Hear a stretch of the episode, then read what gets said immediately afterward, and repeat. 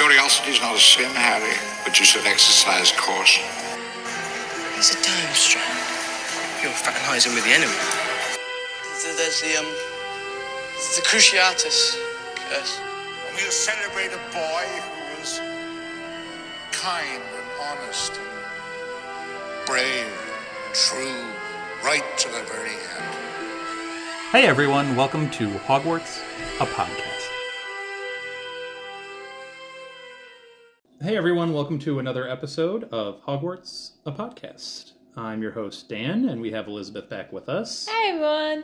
We are going over Chapter 10, Mayhem at the Ministry. Uh, but before we get into the chapter, um, I wanted to just have a brief announcement that we've gone back and upgraded our Book 1 sounds, uh, Sorcerer's Stone's sounds. You didn't even need to use a time turner for that. I didn't even need to use a time turner. No, we uh, we upgraded the intro and our break sound. So what we've done for chat for books two, three, and four, we went back and we did for book one. With so all the movie quotes.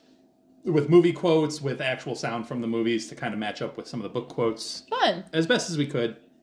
So if you go back, uh, and I know it's hard if you've been listening on Spotify, for example, it'd be hard to go back and listen to those on Spotify and get the change unless you like re-download the episode or something like that. So if you're curious and you want to actually hear it, uh, maybe go to Google Podcast, Apple Podcast. So check those out. Um, I really, really like it. It's kind of a I like it too. it's uh, it's kind of a tribute almost to some of the characters that have uh, unfortunately passed. Yeah, have, uh, it's nice hearing their voices again. We have Richard Harris on it. We have Alan Rickman, and we have Robbie Coltrane on it. Uh, so check out that intro if you get a chance. Uh, we also had two polls that we ran on our Twitter recently. We've seen Cedric Diggory already in Prisoner of Azkaban. We've seen him again already going to the Quidditch World Cup in this book. But my question was we've had some disagreements between me and Julie specifically about Cedric and is he a good character? Is he a bad character? Or not even a bad character, but overrated? Is he Right. an overrated character? Right. And we put it to the people on Twitter. What did they say? Uh, Cedric Diggory is a credit to his house or a hero of his house, Hufflepuff, 55%. Overrated, 45%. That's a lot closer than I thought it'd be. It's insanely closer than I thought it was going to be. and we can kind of break that down a little bit more in a spoiler section or as we get later on in this book, but yeah, it was much closer than I thought. It was definitely a surprise to me. uh, but we can kind of get into why that might be going forward here. Uh, the other poll that we ran was favorite mode of magical transportation. This was some interesting results. So we had broom or animal, right. 15%. Which I mean isn't surprising because you get up high up in the sky, you're going to be cold, and the animals have their minds of their own, and Well, there's a lot of. It's a broad category because they're not predictable. we have a very narrow mind, narrow-minded view of what a broom is, mm-hmm. and I, I say that we can get into that again later. Also, animals a broad spectrum. There's a mm-hmm. lot of different animals. Some maybe more comfortable ride than others. Hmm. So I mean that's you know it's a broad broad category. But anyway, got 15% of the vote. Apparition, 69% of the vote. Uh, port key, 15% of the vote. And Floo powder, 0%. Not one person voted for Floo powder as their mode of transportation in the magical world. Um, I get the apparition. Uh, like what Julie and I talked about uh, a couple chapters ago was it's just easy. Uh, for the most part, you pop out, pop out of existence, pop in existence somewhere else immediately. It's instantaneous Right. uh, and it, it has a wide range on it. I get that. Uh, port key can be a little violent. If you're not used to it, it can be a little disorienting. Broom and animal, we just talked about. And Floo powder, no one likes it. I, and to Julie's point of the uh, we can't wear anything nice because you're s- yeah, essentially you're going to be covered. like a campfire for the rest of the day and be Yeah. covered in ash.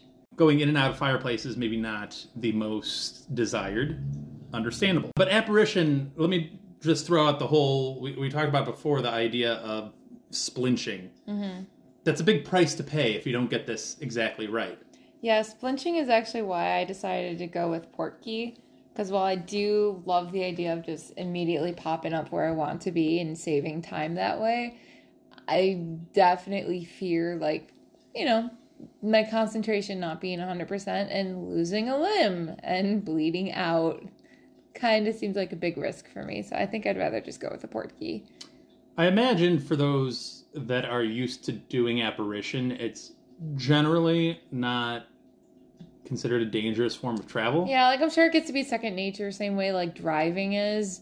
But that said, it's not like there's no dangers to driving, no matter how long you've driven. Well, I assume if you're doing it in a rushed, hurried mindset, Mm-hmm. and maybe you don't exactly hit every principle of the training that Mm-hmm. you know you're taught, maybe that's when the splinching occurs. But um, seems like a big risk. I thought people would be a little bit more swaying away from apparition due to that, but it didn't seem like it seemed to sway anybody away. So, yeah. So again, favorite mo- mode of magical transportation: broom animal fifteen percent, apparition sixty nine, port key fifteen, Floo powder, big old goose egg zero percent.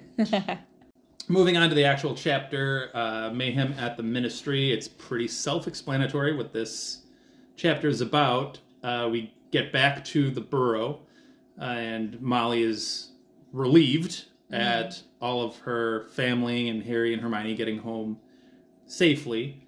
But we kind of get the, the breakdown of all the fallout from uh, the event of the Quidditch World Cup and all that excess stuff yeah, I mean, the seeing woods. the dark mark up in the sky, I just imagine the international like response to that.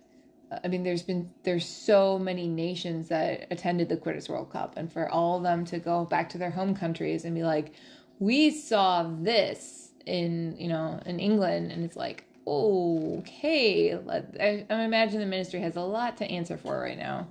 the Daily Prophet put out uh, a couple of articles, I assume, but the front page was the Dark Mark, Mm-hmm. and obviously Molly's reading it. She's clearly read through it several times just to make mm-hmm. sure all of her family members are safe, considering two of them work for the ministry now, Right.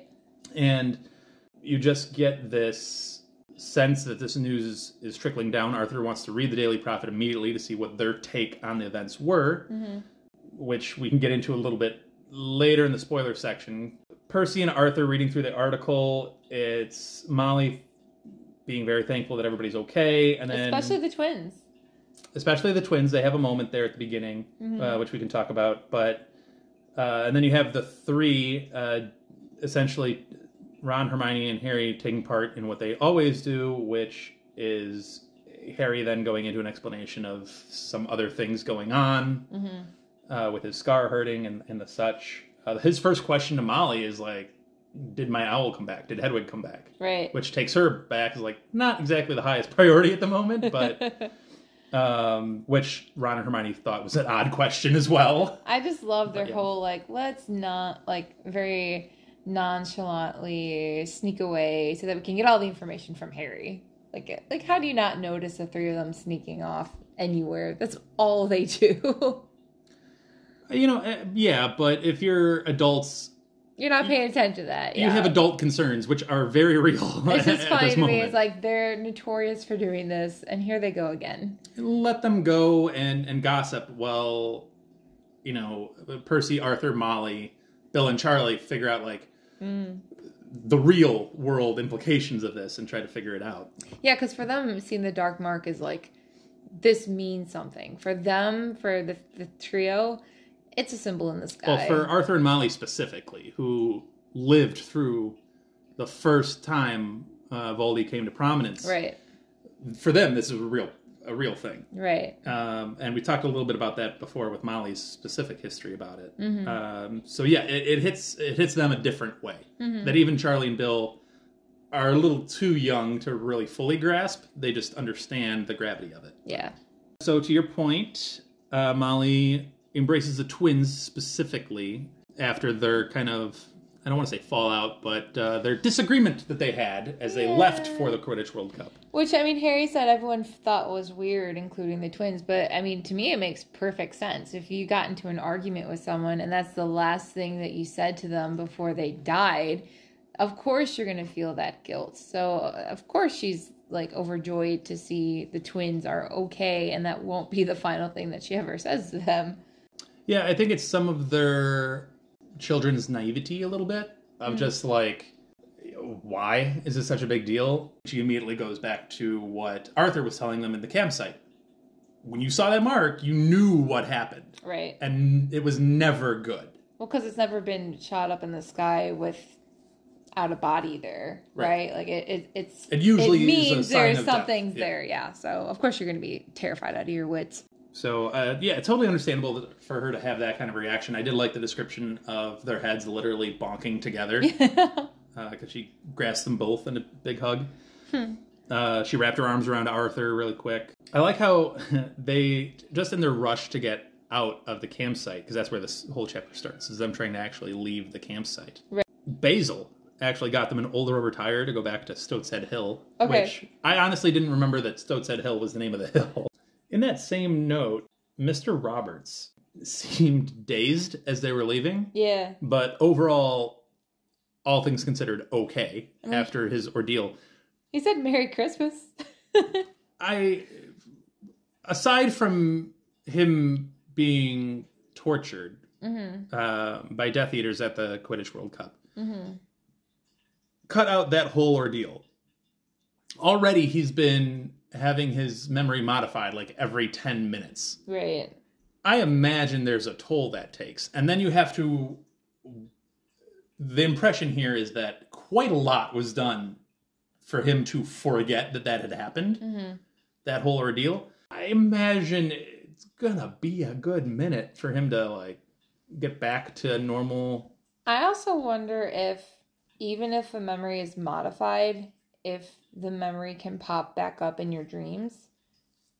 If it's a thing where it's like, you know, it it's Like your subconscious kind of thing. Yeah, because I mean that was a trauma that he went through, and if he has dreams of you know being floating in the sky, turned around with his family, and and feeling fear and and you know the the threat of death and and being jeered at and stuff, like maybe his awaking mind would be like that was a weird dream, but his subconscious might remember like yeah that you experienced that.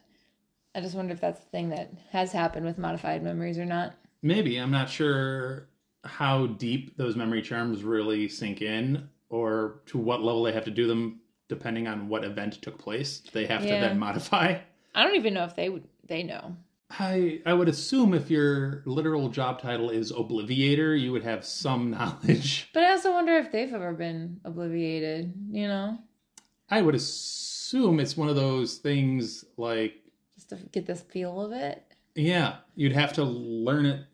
Like, I know this is vastly different, but in my profession, like when you ice someone for an mm-hmm. injury, or if you're heating someone for an injury, you have to know what that feels like. Mm-hmm. So, we'd have athletes go into an ice bath mm. after practice. Well, you got to know what that feels like so you can adequately explain to the athlete, here's what you're going to feel. Mm-hmm.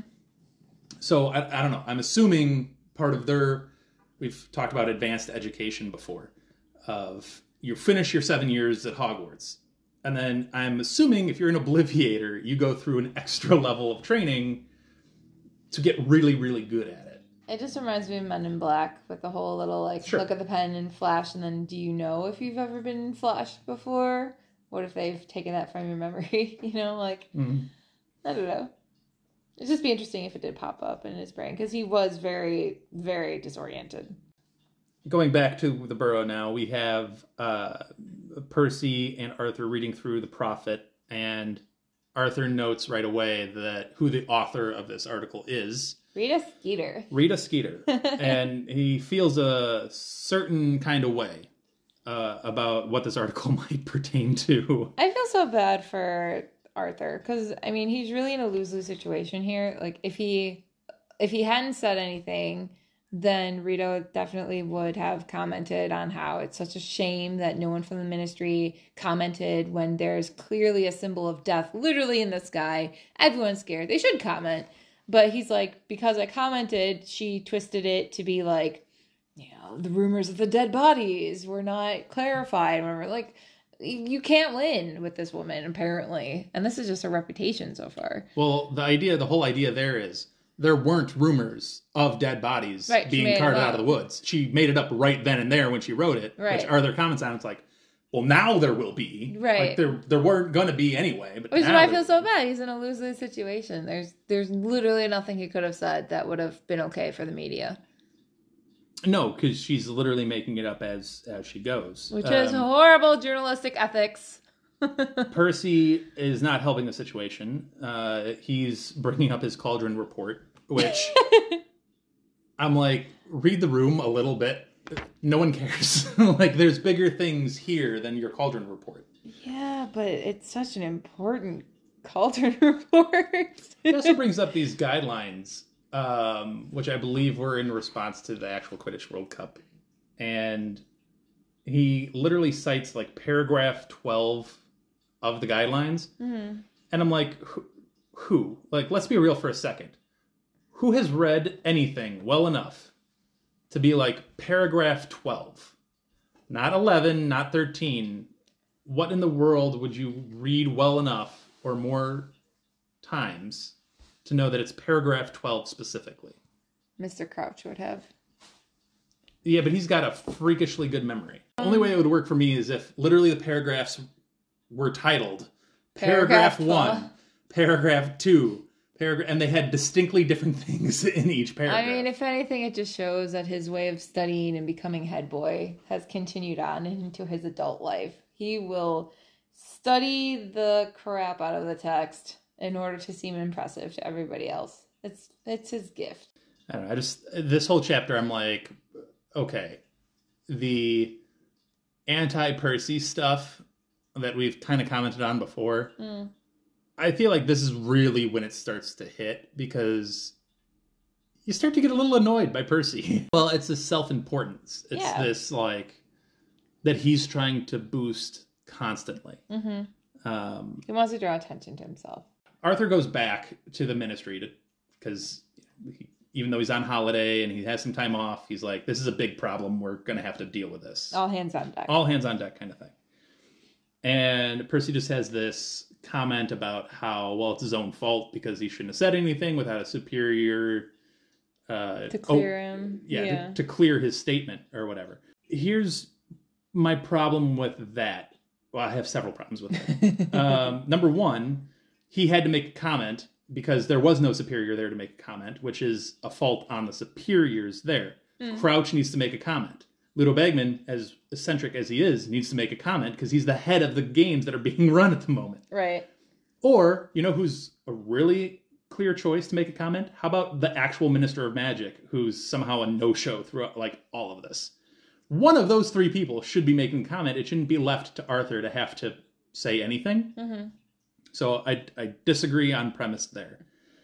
And then I I get Percy's criticisms of maybe Ludo Bagman at different points, and I get the idea of his fawning over superiors and trying to climb that corporate ladder as quickly as he possibly can. I understand that ambitious side of him, but this is your dad.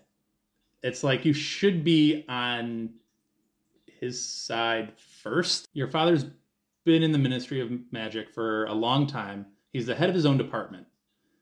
And I get that it's a lesser valued department, but he's still mm-hmm. a head of, of a department. And he's clearly still thought of highly amongst ministry officials Yeah. because they come to him for advice. They talk to him, they include him on things often. I get the impression it's like he's sought out when it's needed, but when he's not, it's like, what a joke department. He's dismissed quite often. Yeah. Because he's not an impressive man, although he should be considered one based on his morals and what he's done with his family and how he hasn't gone into the whole like pure blood prejudice. But there's a lot of prejudice in the ministry, and they don't think highly of someone who appreciates rubber ducks. Well, him and Percy are different on fundamental levels in that Arthur is not inherently I don't want to say an ambitious man. He he has goals and he has ambitions obviously. Mhm. But him and Percy differ in how to pursue those ambitions. Right. Uh, and you see that here a little bit with it, it's not said but Percy seems to look down on his dad for not being able to get to a better station. hmm Not really accounting for the fact that Arthur's happy where he is. Like he's in the perfect oh, Well, apartment he's- for himself. He's judging him as you could be better than where you are. Why aren't you? And it's just like, well, you know, he's a family man. He's not necessarily putting work as his top priority, which I think being a young person and coming from a very poor family and you wanting to prove yourself, wanting to have money, it makes sense that Percy does want to be the best he can be at his job. Yeah, I don't know. I, I'm not loving Percy here is the first time that it's really hit. I get he's been kind of pompous and a stickler for the rules or whatever have you in previous books as, you know, prefect and head boy and all that good stuff. I get that. But that's just him being, you know, a little bit of a jerk. Hmm. Here it's it's different because you're now taking shots at your own family and siding with people who you really only met like months ago uh, in this profession. So I, it's, it just hits me a little differently in this particular chapter where I start to get uh, a little bit more irritated by Mhm. Percy. I do like how he mentioned Mundungus Fletcher with saying how he knew for a fact that Mundungus was sleeping under a cloak propped on sticks. When he's talking about like all the people Yeah, putting in it- claims it- for their destroyed property. It's because. Mundungus put in a, a claim for a 12 bedroom tent with a jacuzzi. That's why. Mundungus probably has never seen a 12 bedroom tent with a jacuzzi. he also mentions that they're getting an epic amount of howlers being sent to the ministry, Mhm. which I can imagine being like the most chaotic thing possible. Oh, 100%. Especially if they're all going off at once. Like, how are you supposed to get any work done? Well, with however many departments are in play here, I'm sure that there's at least several that are going off at the same time. Yeah, I mean, just imagine like if you're someone sending a howler, obviously you're wanting a quick response and you're wanting to to get your voice heard and complaints. But if you imagine like just working in that kind of environment where everyone's yelling at you and there's several voices yelling at once and there's just total chaos of trying to answer like owls coming from international countries and just everywhere like of course everyone is needed at the ministry right now. That's why this title is mayhem at the ministry. I, I don't want to get political here, uh, but I will say, could you imagine if we could send howlers to our government? oh my god Could you imagine? they would run out of howlers to say We'd have a paper shortage oh my god. I suppose that like a real world version would be voicemails if you just sent yelling voicemails but gotta be careful with what you say in that howler then. Do you think there's like do you think they follow through on any death threats that they get in howlers? The way they do with like real politics? You know like you can't threaten like a politician. You get investigated and stuff. I don't know how many aurors or or like the regular police wizards yeah, I don't know how many of those they have on yeah to actually investigate such things. Yeah.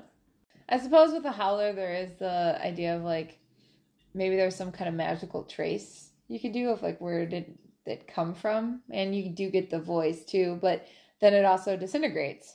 So what proof do you have after it's gone, you know?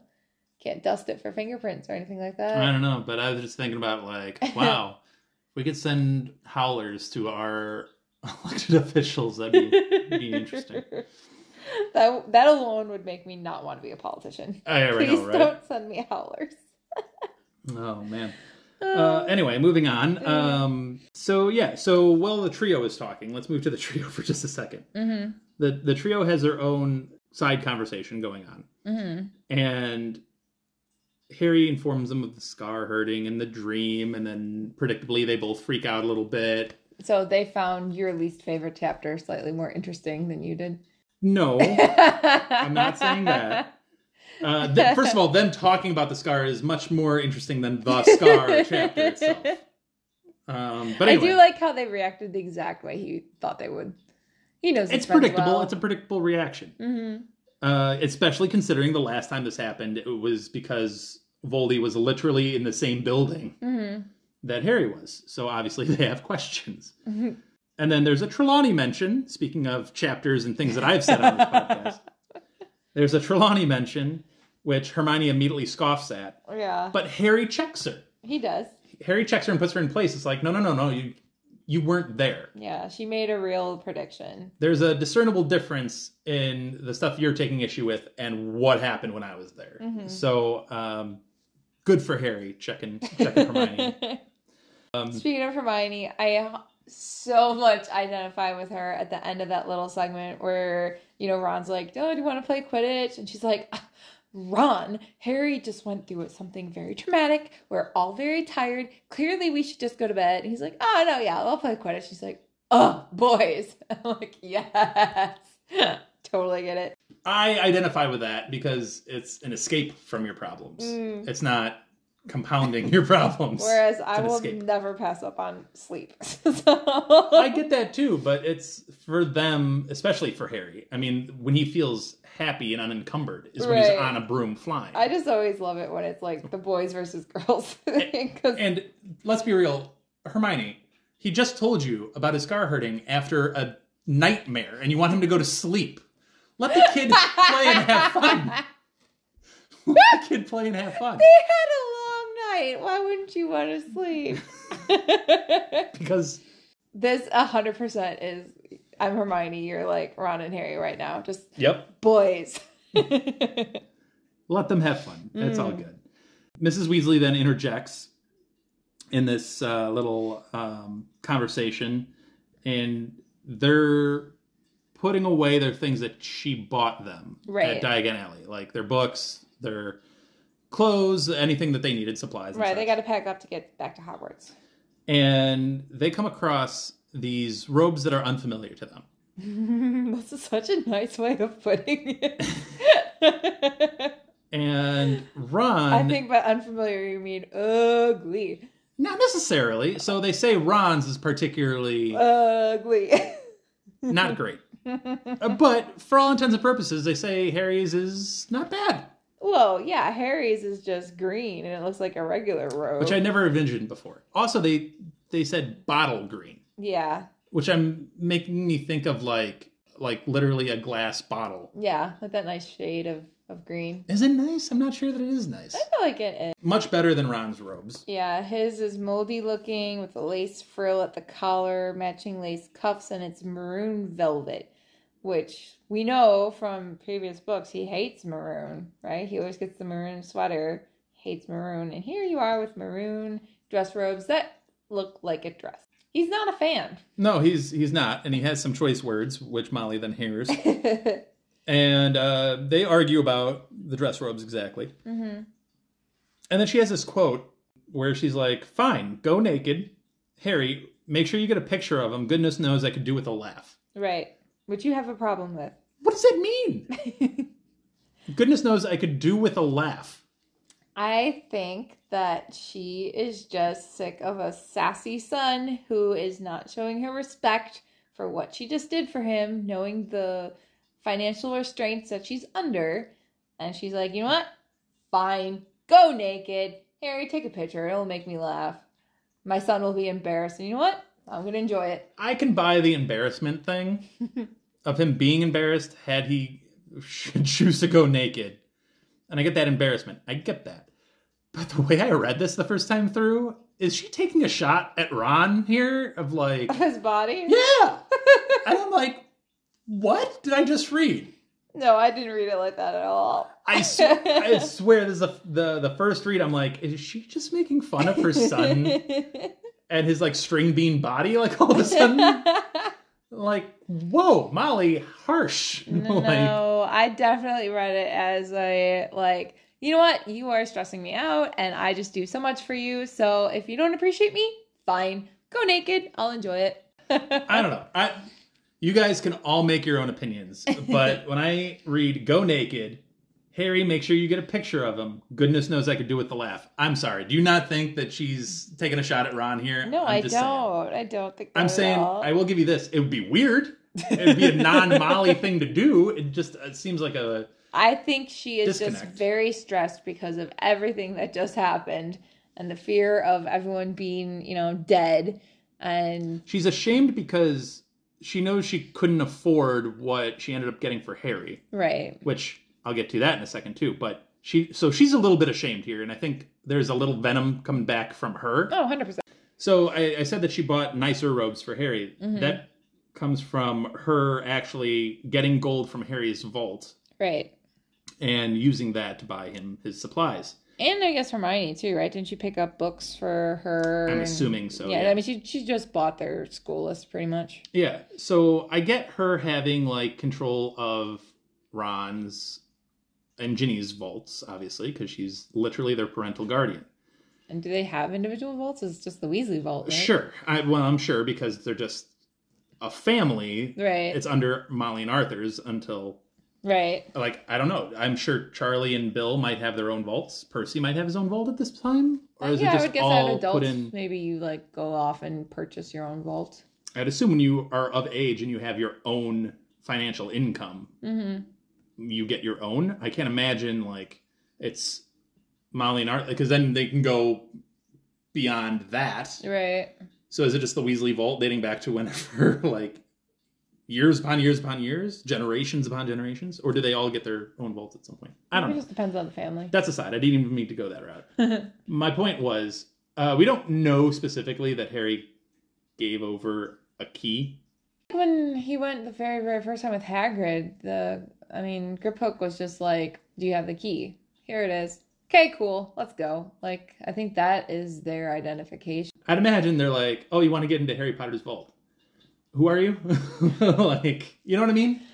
I think the Weasleys are just well known enough, and their connection with Harry is well known enough that no one's gonna question it. Molly's not the kind of person who's gonna steal. I would imagine goblins would question everything about gold. I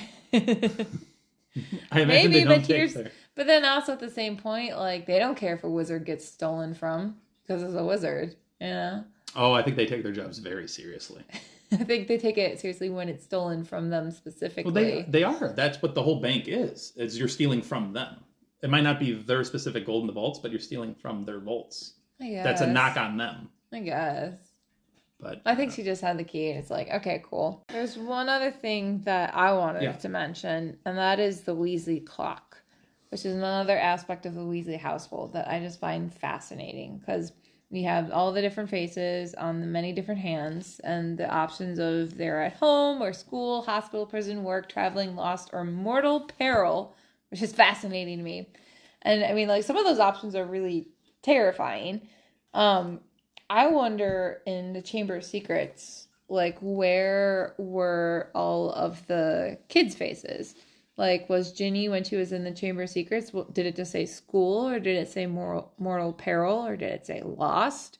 And what happens to a clock hand if someone does die? Like, does it fall off the clock, or you know, does it stay in mortal peril for eternity because they're dead? I'd assume in that case it would just get like erased from the clock. That's so sad. I don't know. I I was gonna say something that's more spoilery, but Um, I would imagine in Ginny's case in Chamber of Secrets, I would imagine it just would have went to mortal peril, like mm-hmm. school to mortal peril. I was just putting myself in Molly's shoes, like knowing how much she freaked out about the kids here. Like, can you imagine just being in your kitchen, doing whatever? You turn, you look at the clock, and it's like your child is in mortal peril right now. When you think she's at school in a safe Yeah, spot. that's terrifying. I also wonder if it was like, I mean, I know they alerted parents about like everything going on with the school, and you know, Well, that's why I think she ends up in the office at the end of Chamber of Secrets. right? Is I think when it did hit mortal peril, she probably contacted school or maybe I mean, they knew Ginny was the one who was taken down, so maybe they contacted her, contacted her first, but maybe she was already aware of it. So maybe it was owls like either way. I, I'm sure one way or the other, they're like, okay, you need to come here, yeah, what have you. it's just an interesting concept to me. Of you know, I mean, especially like with traveling. Like traveling is so quick for a wizard. It, for some of these cases, like our our poll said. So you know, when when Arthur's coming home, he goes from work to like five seconds of traveling, and then oh, he's home. It's just such an interesting way of keeping track of people. Yeah, I like the clock a lot. I think it, if It's one of the magical objects I think that would be cool to have Mm-hmm. in in real life. It's a little stalkery. Well, I mean, it's it- a little it's- stalkery. It's the same as like with Snapchat. If you had your location on, like you can see where everybody is at all times. I guess social media like in general a find a friend. Isn't that like a phone app too that you can have? yeah, or like no... if you're a parent, I know you can stalk your kids' phones and know where they are. Mm-hmm. It's a very Black Mirror ish episode kind of a thing. No, it's it's a cool item, especially for Molly and Arthur to have since their family is so vast. Yeah. It's a really good way to keep track of everybody quickly. But, Yeah. Um, but yeah. So, but I could also be, uh, I could also understand being a little bit paranoid with it too. hmm Of if someone is in mortal peril or something's going on in the magical world and you're not seeing them traveling or home, hmm you'd be worried and you'd be checking the clock like every second, like I'm sure Molly was. Yeah. Also, one other tiny, tiny little thing. Uh, we said how they mentioned Rita Skeeter. We said how they mentioned Mundungus. They also mentioned Bertha again. And it's just a shame that hearing her name doesn't spark, you know, chapter one in Harry's brain of, oh yeah, that was a name that was discussed in the dream. Bertha, right? Voldemort was talking about her. He Yeah, just he completely goes over it, which is understandable. He just went through a lot and he's distracted. He's worried about, you know, So do you do you not think that name came up in his Scar conversation with Hermione and Ron? Uh, we don't hear it, obviously. I don't think he remembers it. I don't think he. He didn't remember that particular detail. No, I don't think so. Just kind of glosses over that. Well, he didn't remember it immediately after the dream, so I'm assuming hearing the name again is just it's a lost fact. Clearly, it's an unimportant detail. Clearly, Bertha is just an overrated part of this entire book. Am I, I mean, right, Anna? Jake- Anna, am I right? and with that, we go to spoilers. With that, we go to spoilers. Anna will get her two cents in on Bertha at some point. but Tis not today, so we will go to spoilers. We'll be right back. Kill the stag! All right, so we are back with the spoiler section of chapter 10, Mayhem at the Ministry, and we had a lot of mayhem uh, with Arthur running back and forth all the time, with Percy kind of injecting his two cents about cauldrons and otherwise. And the person that really stirred up a lot of that mayhem well, creating her own mayhem. is Rita and her article in the Daily Prophet. So uh, she obviously got under Arthur's skin real quick uh, with fabricating some rumors and, and, and the such. I found it interesting. She's not like this isn't the first time she's attacked the Weasleys, right? Charlie said, or not Charlie, Bill said how like she called him like having long haired. Uh, she attacked Bill and his appearance once before.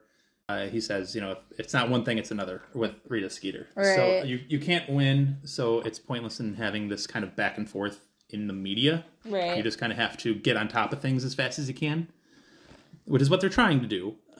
You get the Bertha Jorkins comment about like, thankfully she doesn't know about that. Mm-hmm. Uh, that could be a real problem. uh, things like things like that.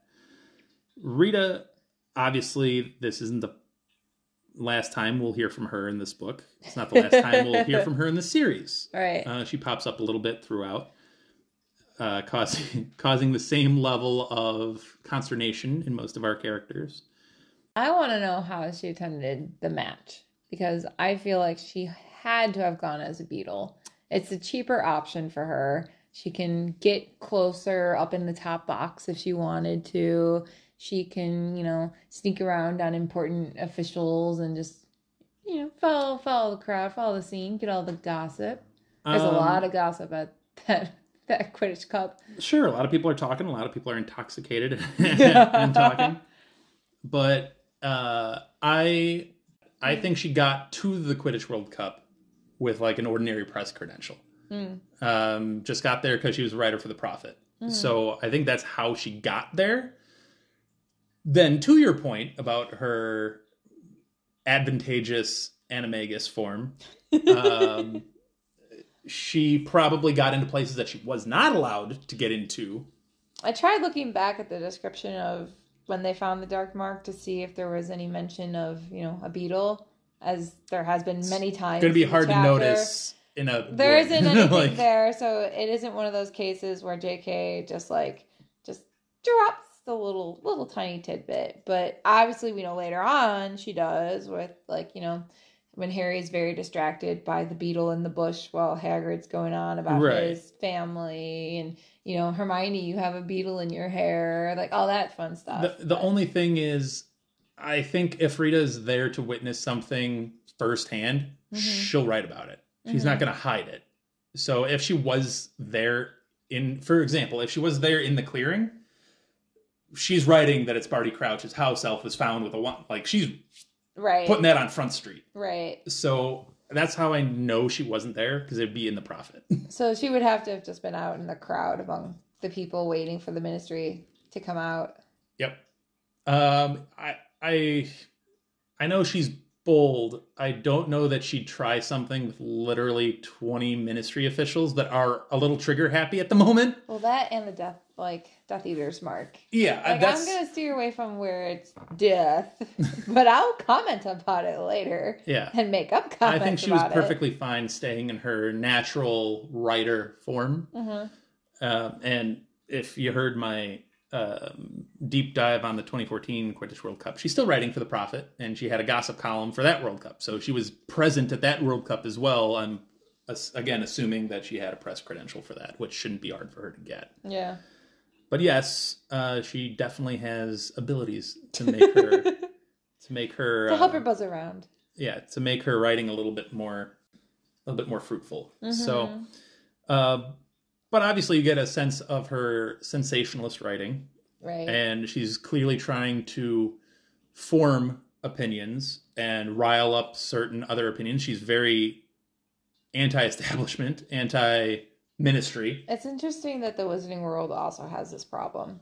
Because, I mean, we definitely do in the Muggle world of, you know, sure, we can present facts as facts, but we can also present opinions as facts. And then people believe it to be true and go off and believe very, very dangerous things. So she's definitely someone who would thrive in the Muggle world with that. yeah uh, Unfortunately. it's, i think it's certainly meant to mirror our, our own world in a sense Mm-hmm. and kind of comment on the whole fake news of it all Yeah. and, and what is real and what's not and which media sources can you trust and which media sources can you not trust And how it, like, completely destroys people's lives as a result. Yeah, Yeah. absolutely. And you'd like, I think you mentioned it earlier with journalistic integrity. Mm-hmm. You would like to believe that everyone who graduate, well, the, the problem is not everybody that's actually writing nowadays Mm-hmm. has a uh, degree in journalism. Right. You get bloggers, you get vloggers, you get well all that kinds of too things. plus there isn't actually like like yeah journalists have a code of ethics but legally there isn't a way for them to be like like i mean there's you know. Libel is very hard to actually prove. right. Like you have the first amendment of course and that offers a lot of protection and stuff. So it's just it's a code that you have to swear by. It's not necessarily something you legally are forced by. And she can pull her loopholes. She has her magical quill to help her out. I wonder if the wizarding world abides by some of those same standards. yeah i don't It know. seems as though she's pretty widely known for being essentially just a gossip. Yeah. And like uh uh she spins a lot of different stories to whatever suits her best to get reads to get clicks in today's culture. yeah.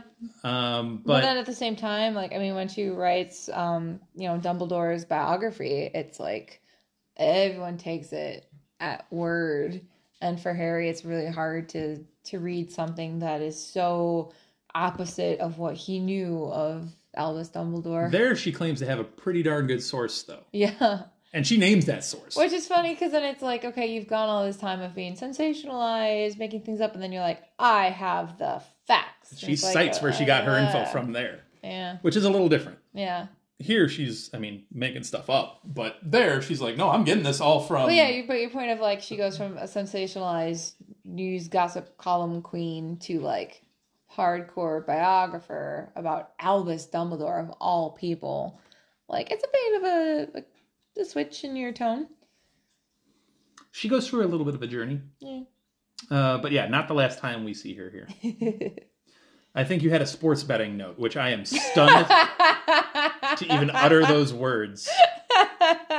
Elizabeth has thoughts on sports betting. Here we go. All right, I'm laughing so much because Dan does do sports betting every now and then. So we know Fred and George, obviously, they did their bet and they won their bet, but in the chaos, you know, Ludo Bagman did not pay them what they deserved.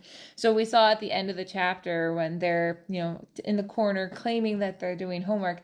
They're not doing homework. They're writing their first letter to Bagman being like, hey, by the way, that money you gave us not real. It was goblin gold or sorry not goblin gold leprechaun gold. Could you please like pay us actual money? And we know that's going to be their very first letter out of many over the course of the book because ludo does not have any money to to pay them. It's a problem. No, Ludo uh, has his own gambling problem, and he has done too many sports bets he has done too many sports bets. I don't even know how he had the money to even make as many as he seems to have made Yeah. uh, that day. Um, and to the Twins' credit, they won a big one. I mean, th- well, big one for most people. Thirty-seven odds galleons were is big. the odds were definitely like not in their favor and that they won That's what Ludo thought. Honestly, I get their logic quite a bit Mm-hmm. with their sports bet um, that Ireland would get up to such a big lead that Krum would just want to end it, which can make sense. would you have made that bet Uh, yeah, probably. Uh, if I knew Ireland had the the chasers and Would you the best have seeker in the world, bet as much money as Fred and George did? the only other bet I would maybe make is Krum catches a snitch within like a certain amount of time. So would you have done your life savings on it? No, I'm not, I'm not betting my life savings on it. Absolutely not. Um, but bold bet by the Twins. Yeah. Um, but yeah, it's it's unfortunate that they made that bet with Ludo Bagman because That man is not paying them back. no, I wonder what his salary is for being the department head of sports and games. I'm sure he got a nice payday for hosting that event. Even though he did no real work when he was there. I mean, I'm sure, like, I know he did work to, like, set it up and whatever, but I mean, he seems the kind of guy who was like, his job in the room was to keep everybody happy and enjoyable and make the time go by, whereas Barty Crouch was the one who was actually doing the business aspect of this, setting things up internationally. Ludo was just like, let's have fun. They were uh, definitely two sides of the same coin to make that thing go. Mm-hmm. Um, again, Fudge apparently uh, Non-existent in doing less work than either of them. So I, I, I don't know, but um, just blasting Fudge recently. It's fine. Uh, but yeah, we'll we'll see what happens with the twins and all of their uh, lack of money. Something might happen towards the end of this book that changes their fortunes. Who knows? Very conveniently. Yeah. Um, but uh, yeah. Uh, anything else for the spoilers? Um, just how we know, like, I mean, yeah, Molly is obviously freaking out because there's the dark mark and there's the fear of something happening. But we know in um Order of the Phoenix how her worst fear is seeing her family die. So I really feel for Molly in this chapter. She had to have had like a hellish night just waiting for them to get back because any of them really could have died. Well, especially with, you know, she knows her husband is involved in ministry leadership, And he's the kind of guy who is going to get involved to help people. kind of guy. and um, Percy's going to get involved just because he's going to feel important about it. yes, and Bill and Charlie are not exactly the kind that goes away from Right. danger. They'll they'll run headlong into it as well. So, and Harry Potter's kind of an important person. Kind of an important person. Uh, well, the, He's not a even. very special boy. I don't know where you got that from. No, but that aside, for a second, she's still responsible for two other right. children that right, aren't hers, Right. Which has a whole other level of responsibility to it. Right. Um, And she feels for them in that way too. uh, sure, uh, she's kind of taken them under her wing, but Mm-hmm. you know how how does that happen if you're like going to Imagine the letter she would have had to write to Dursleys and how many stamps it would have had on it. like, your son got killed at a broomstick game. I, I imagine that's an in-person conversation. I feel like they would take that envelope and they would frame it. Oh God, that's a loaded conversation. Vernon might. I don't know that Petunia would. I, I think Petunia would feel a certain kind of way about it. Yeah, But I that's a so. big spoiler conversation for for another for day. another maybe. day. But um, no, that would be a hard hard conversation for Molly to have if one of Oh, those she'd two feel horrible. Uh, there'd be no getting over that guilt. between going to the Grangers and having to explain that to them, or Yeah. by having to have an interesting conversation with Sirius. She knows her family, and she knows what they would be willing to do in those certain moments of fight or flight. mm-hmm. Um, and to all of the Weasleys' credit, they are they are they're the brave Gryffindors are kicking in. You And know, again, I mean, she does have her clock. Maybe it was going to mortal peril or some other terrifying option. danger or Yeah. something like that. you Yeah. know? So, with that, we'll probably end the discussion here. Uh, let us know what you thought on the polls. Let us thought. Um, let us know what you thought on some of our conversations on Mrs. Weasley's uh, berating of Ron. we'll see what uh, any of your thoughts are. Um, also, let us know if you go back and check out Sorcerer's Stone and, and if you like some of those new intros that we did. Um, so check those out, and we'll be back with Chapter 11 next week. Thanks for listening, guys. Thank you for listening to Hogwarts, a podcast. If you like what you've heard, please click the subscribe button on your preferred podcasting app and follow us on Twitter and Instagram at Hogwarts a Pod.